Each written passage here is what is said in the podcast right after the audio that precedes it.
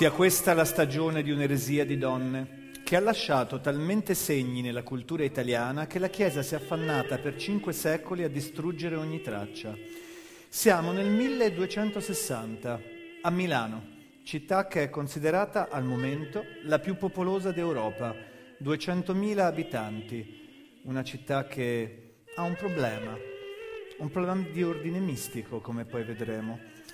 La storia ha i seguenti protagonisti e la musica può sfumare lentamente.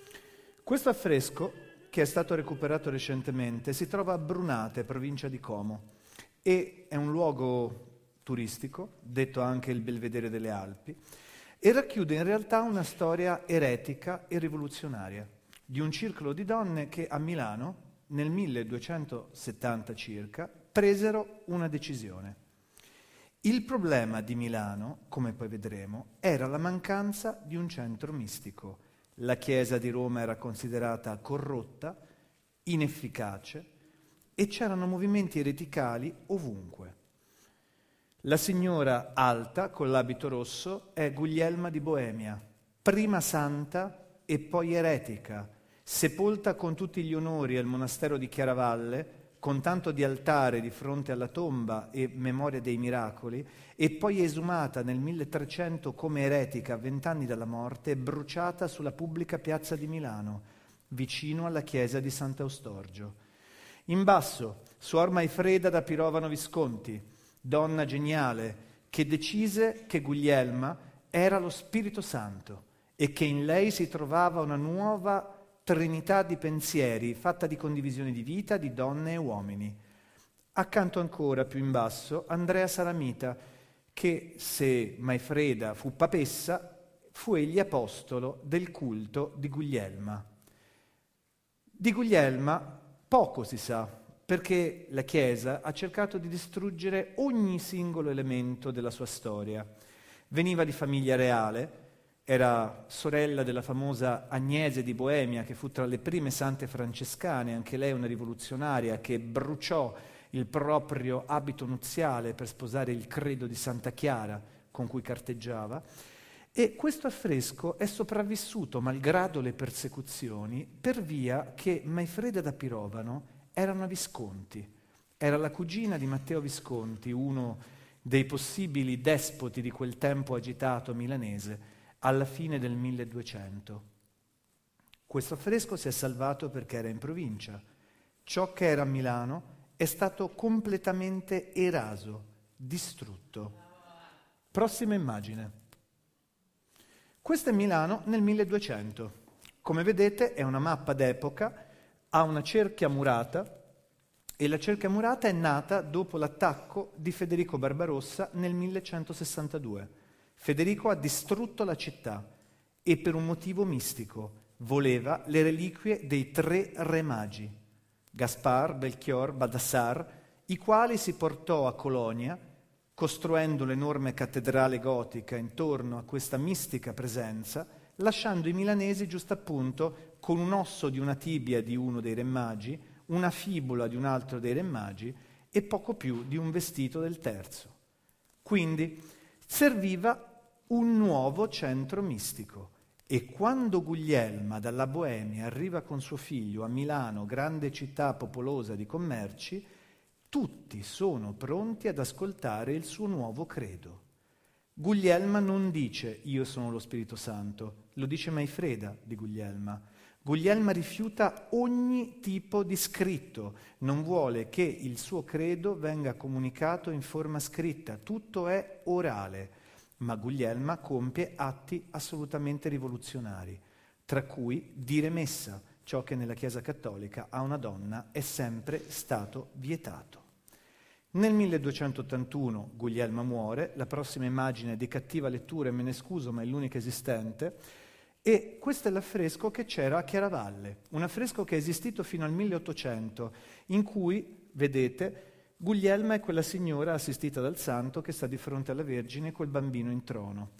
In questo affresco, ovviamente, che è di fatto stato conservato dai frati di Chiaravalle malgrado le ingiunzioni della Santa Inquisizione, si raccontava il fatto che Guglielma fosse assolutamente dotata di un mistico potere. Il suo volto era rappresentato rosso, che nel linguaggio medievale dei segni voleva dire, naturalmente, che apparteneva a un ordine superiore delle cose.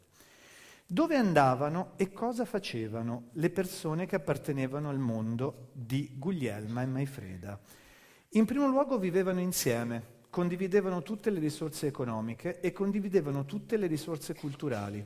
Erano assolutamente convinti che l'unico modo di poter cambiare la vita di quel tempo fosse attraverso la fede. Il pensiero medievale, ce l'hanno insegnato da tanto, vive in senso teologico. La fede è il nodo e il punto di vista. Naturalmente Guglielma in vita è riverita dai Visconti come rampolla dell'illustre famiglia reale di Boemia, ma subito dopo la sua morte, quando Maifreda diventerà il baricentro del culto, le cose cambieranno. Maifreda non ha un legame diretto più di tanto con Guglielma, l'ha conosciuta in vita, ma negli atti del processo che ci rimangono dice sì, l'ho conosciuta, ma mi ha più che altro avvinto il suo magistero. Le persone che partecipavano al culto guglielmita erano persone di ogni ceto. Andrea Saramita, che abbiamo visto prima, era un tintore, si occupava di stoffe. Maifreda veniva dalla famiglia Visconti, era quindi una signora monacata, come accadeva all'epoca, per necessità dinastica. Guglielma apparteneva al mondo dei re. Insieme a loro c'erano lavandaie, pescivendoli, barcaioli, persone di ogni tipo, rango e ceto. L'affresco è morto per incuria e quando Michele Caffi, che lo ha disegnato nel 1849, ha raccontato cosa questo affresco voleva dire, aveva fatto una sorta di appello alla collettività che si dovesse salvare, ma naturalmente, come sempre accade, non funzionò. Prossima immagine. Questa carta è ciò che Maifreda ha soprattutto lasciato. Già, perché per quanto la Chiesa possa essere crudele e per quanto il potere possa essere dispotico e ottuso, la fantasia e la condivisione della fantasia vincono sempre. I tarocchi sono un gioco che di fatto hanno avuto le più diverse interpretazioni. Come è noto, Q de Gebelin, il grande teorico dei tarocchi nella loro potenzialità esoterica, da cui le cartomanti ancora oggi traggono il loro alimento, ci raccontò nel Settecento che sarebbero niente di meno che il grande libro di Tot, il grande libro della sapienza egizia, raccontato in forma di gioco di carte perché altrimenti il suo sapere sarebbe stato troppo violento. Ma questa figura niente a che vedere con l'Egitto, è già perché questi sono i famosi tarocchi visconti. E i tarocchi visconti, giusto appunto, hanno al centro una figura che è la papessa. La papessa si è sempre pensato che avesse a che vedere col personaggio mitico della papessa Giovanna, ma studiosi dei tarocchi specificamente, negli ultimi 20-30 anni ci hanno raccontato con sempre maggiori evidenze e prove che questo tarocco rappresenta Suor Maifreda da Pirovano, la quale era appunto la papessa del culto di Santa Guglielma, lo Spirito Santo. Come Catari, Guglielma Maifreda, Andrea Saramita e gli altri pensavano che Dio non è padre, ma madre, Dio madre onnipotente. Erano anni inquieti, erano anni in cui le donne prendevano posizione, in Italia come in Europa, e facevano parte di circoli religiosi che volevano innovare, i cosiddetti beghinaggi. Beghinaggio è un nome che ancora si ricorda a Bruges, laddove le signore facevano i pizzi, gli uncinetti e i ricami, ma in realtà le beghine erano suore laiche che decidevano di votarsi a Cristo, ma soprattutto di vivere in comunità condividendo tutto. Se si era poveri, ottenendo forse dei miglioramenti, se si era ricchi, lasciando tutto alla comunità, ma non alla Chiesa, a quella specifica comunità. E naturalmente intorno al 300 è il momento in cui le beghine vengono uccise. Maifreda viene bruciata viva accanto al cadavere bruciato morto di Guglielma e dieci anni dopo a Parigi la grandissima Margherita Porete, teorica mistica straordinaria dello specchio delle anime semplici, viene bruciata di fronte alla cattedrale di Notre Dame per i suoi legami con i Templari, che Filippo il Bello sta distruggendo e spazzando via dalla faccia della terra. Di fatto, tutte queste donne straordinarie, tutte queste donne contro cui la storia ha fatto di tutto per occultarle, ma che alla fine in qualche modo sono riuscite a emergere tra le righe, hanno il loro prototipo, infine, nella figura straordinaria dell'ultima papessa Catara, una papessa a cui anche Maifreda in qualche modo si ispirava, ossia Esclamonde di Foix, la quale, mentre i crociati che volevano sangue, guidati da Domenico di Guzman, da lì a breve San Domenico, stavano fuori da Montsegur, assediata in Provenza, lei scappò per ultima da quel castello che aveva fatto di tutto per fortificare, portandosi dietro un segreto, che sarebbe poi il Sacro Graal.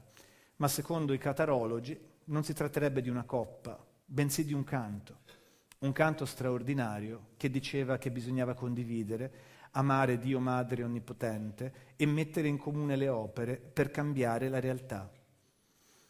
Immagine. Di Guglielmo e Maifreda si è occupata a lungo Luisa Muraro, filosofa, studiosa, che di questa storia ha raccolto ogni singola traccia negli anni, pubblicando due ricerche, la prima nel 1985 e l'altra nel 2004. Nel suo libro, Luisa Muraro, che si intitola appunto Guglielmo e Freda, storia di un'eresia femminista, come si vede dalla immagine, si racconta in modo straordinario come due donne hanno ripensato completamente la realtà. All'epoca le donne, secondo gli storici, stavano in casa, non avevano molte chance di vita pubblica e invece in questa storia accade qualcosa di incredibile per cui ci serve un'altra musica.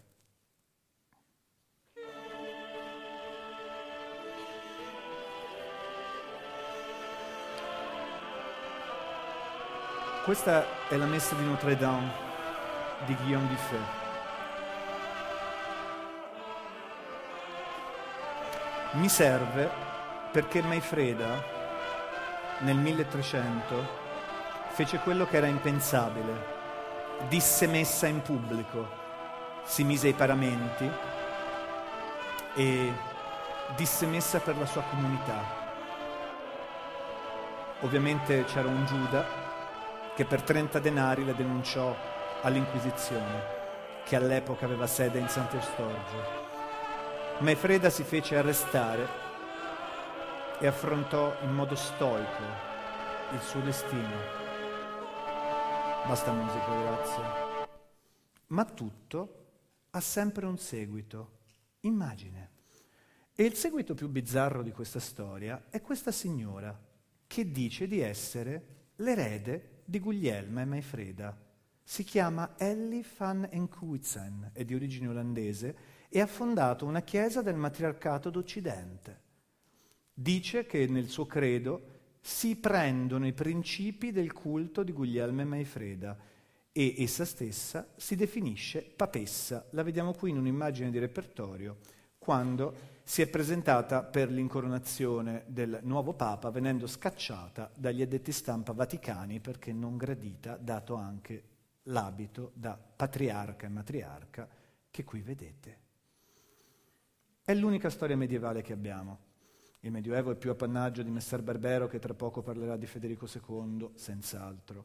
Ma la storia di Guglielmo e Maifreda mi ronza in testa da almeno vent'anni e l'ho raccontata tante volte in tanti modi diversi, perché veramente è l'emblema di come in un paese macista, in cui assolutamente le donne per secoli non hanno avuto chance di espressione, in qualche modo queste signore, seppur nel loro tragico destino, ci hanno raccontato una possibilità alternativa.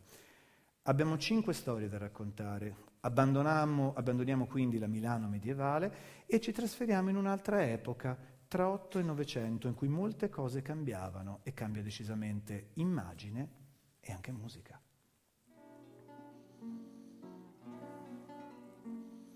Andiamo in Russia, ad Gatchina, vicino a Pietroburgo, dove questa signora nacque nel 1846. Sandrina Massini, nota al mondo come Alessandrina Ravizza. detta anche la contessa del Brodo, perché genialmente capì nella Milano sovraccarica di operai disoccupati nel 1880 che bisognava in primo luogo dargli da mangiare, ma non gratis, mai elemosine.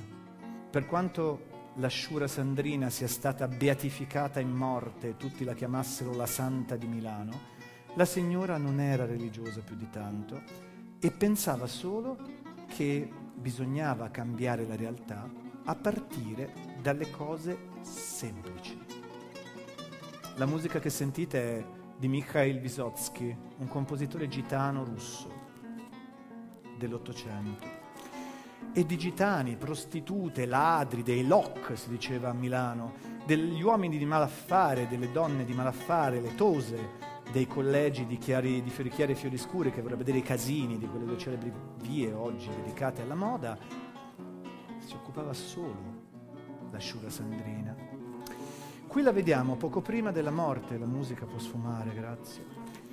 Morirà nel 1914. Il funerale sarà uno degli eventi della storia d'Italia, perché ci saranno tutti gli intellettuali, tutte le prostitute, tutti i ladri e tutti i bambini malati. Il nodo. Alessandrina è molto ricca quando arriva dalla Russia a Milano. Arriva nel 1863 per studiare canto lirico alla Scala, ma decide che la sua vita è altro e decide in primo luogo di condividere con le persone povere di Milano il suo denaro, moltissimo. Ma poi capisce che non basta. Non è con l'elemosina che si salvano le persone dall'abisso e dalla degradazione, è con il lavoro. Tutta la sua vita sarà incentrata sull'idea di insegnare lavori alle persone che possano così sostentarsi, condividendo con altre persone, anch'esse in cattive condizioni, un altro strumento, appunto il lavoro, che possa sostentare anch'esse. La questione è che all'epoca il welfare manco esisteva e che i poveri facevano schifo. L'autorità di pubblica sicurezza di ogni città italiana, fino agli anni 30, considerava che i poveri non potessero comparire in centro, perché contro il decoro, perché erano brutti, sporchi, perché avevano le malattie dei poveri, la tigna. Alessandrina Ravizza ha combattuto una battaglia incredibile contro la tigna, malattia orrenda, di lunghissima cura. Tutti le dicevano che era matta, naturalmente, all'inizio, ma lei ha perseguito e qui, in questa fotografia, poco prima della morte, legge di fatti di cronaca di cui poi si vorrà occupare con le sue istituzioni. Le istituzioni che ha fondato Alessandrina Ravizza sono alcune che ancora esistono oggi, la Società Umanitaria, l'Università Popolare e anche invece una che riuscì ad aprire, e unica per cui abbia un finanziamento pubblico in tutta la sua vita dal Comune di Milano, la casa di lavoro dei disoccupati, che poté gestire due anni prima della Prima Guerra Mondiale e poi le venne scippata. Immagine. Qui la vedete con uno dei bambini di una delle sue battaglie principali, ossia i bambini sifilitici. Problema all'epoca gravissimo, i figli delle prostitute, che venivano di fatto confinati in orrendi lager, madri e figli. L'azione di Alessandrina Ravizza e delle moltissime donne che le stanno intorno, che appartengono a ogni cesto sociale, stabilisce che questi bambini debbono avere una vita come gli altri.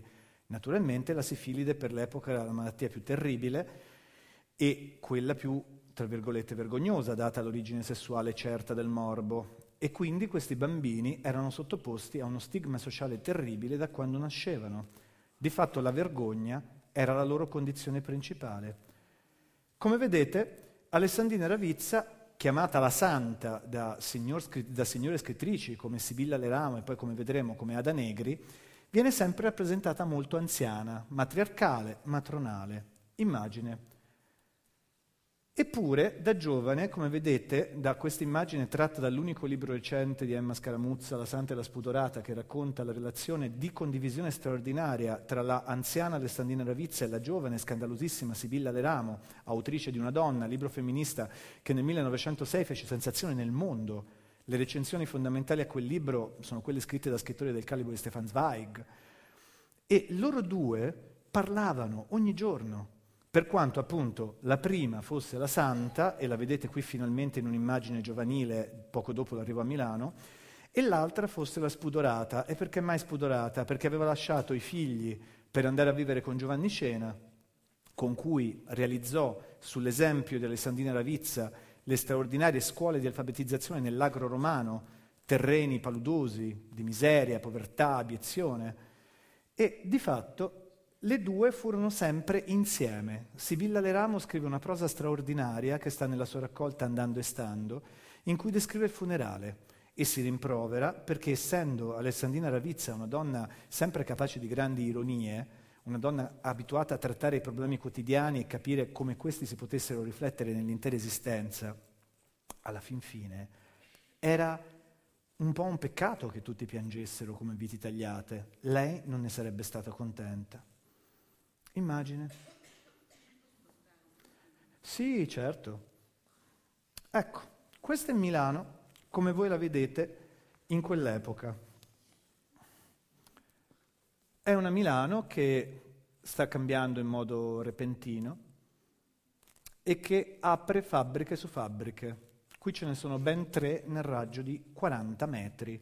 Ovviamente la qualità della vita migliorava perché le persone venivano dalla campagna e trovavano da lavorare nelle fabbriche, ma dall'altra parte, come ovvio, tutti erano sottoposti a un inquinamento terribile, le condizioni di vita erano miserrime e quant'altro. Prossima immagine, grazie.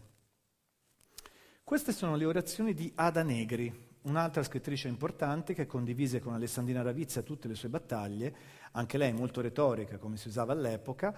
Ada Negri Altrettanto come Sibilla Leramo scrive di Alessandrina Ravizza che lei ha cambiato il modo di vedere di un'intera generazione, specialmente di donne, ma non solo. Peraltro, al suo funerale i discorsi saranno tenuti da intellettuali celebri dell'epoca, da romanzieri famosi come Virgilio Brocchio o da drammaturghi come Renato Simoni, che tra le tante cose ha anche scritto il libretto per Turandotte insieme a Giuseppe Adami. Ecco che Alessandrina Ravizza diventa l'immagine esatta di una concezione modernissima, quasi un crowdfunding avanti lettera. Pochi soldi da ciascuno, Alessandrina girava tutto il giorno da tutti i posti dove potevano esserci dei soldi, rimessi in strutture il modo di vedere di un'intera generazione, specialmente di donne, ma non solo. Peraltro, al suo funerale i discorsi saranno tenuti da intellettuali celebri dell'epoca, da romanzieri famosi come Virgilio Brocchio da drammaturghi come Renato Simoni, che tra le tante cose ha anche scritto il libretto per Turandotte insieme a Giuseppe Adami.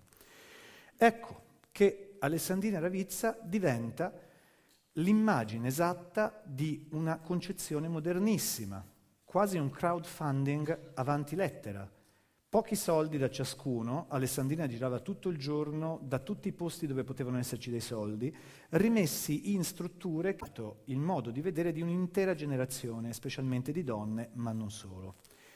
Peraltro, al suo funerale i discorsi saranno tenuti da intellettuali celebri dell'epoca, da romanzieri famosi come Virgilio Brocchio da drammaturghi come Renato Simoni, che tra le tante cose ha anche scritto il libretto per Turandotte insieme a Giuseppe Adami. Ecco, che Alessandrina Ravizza diventa l'immagine esatta di una concezione modernissima, quasi un crowdfunding avanti lettera.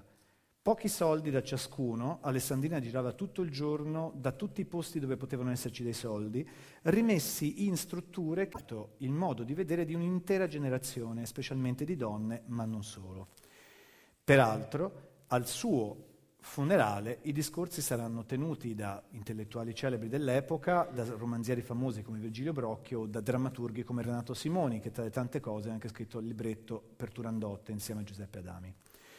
Ecco che Alessandrina Ravizza diventa l'immagine esatta di una concezione modernissima, quasi un crowdfunding avanti lettera, Pochi soldi da ciascuno, Alessandrina girava tutto il giorno da tutti i posti dove potevano esserci dei soldi, rimessi in strutture il modo di vedere di un'intera generazione, specialmente di donne, ma non solo. Peraltro, al suo funerale i discorsi saranno tenuti da intellettuali celebri dell'epoca, da romanzieri famosi come Virgilio Brocchio da drammaturghi come Renato Simoni, che tra le tante cose ha anche scritto il libretto per Turandotte insieme a Giuseppe Adami.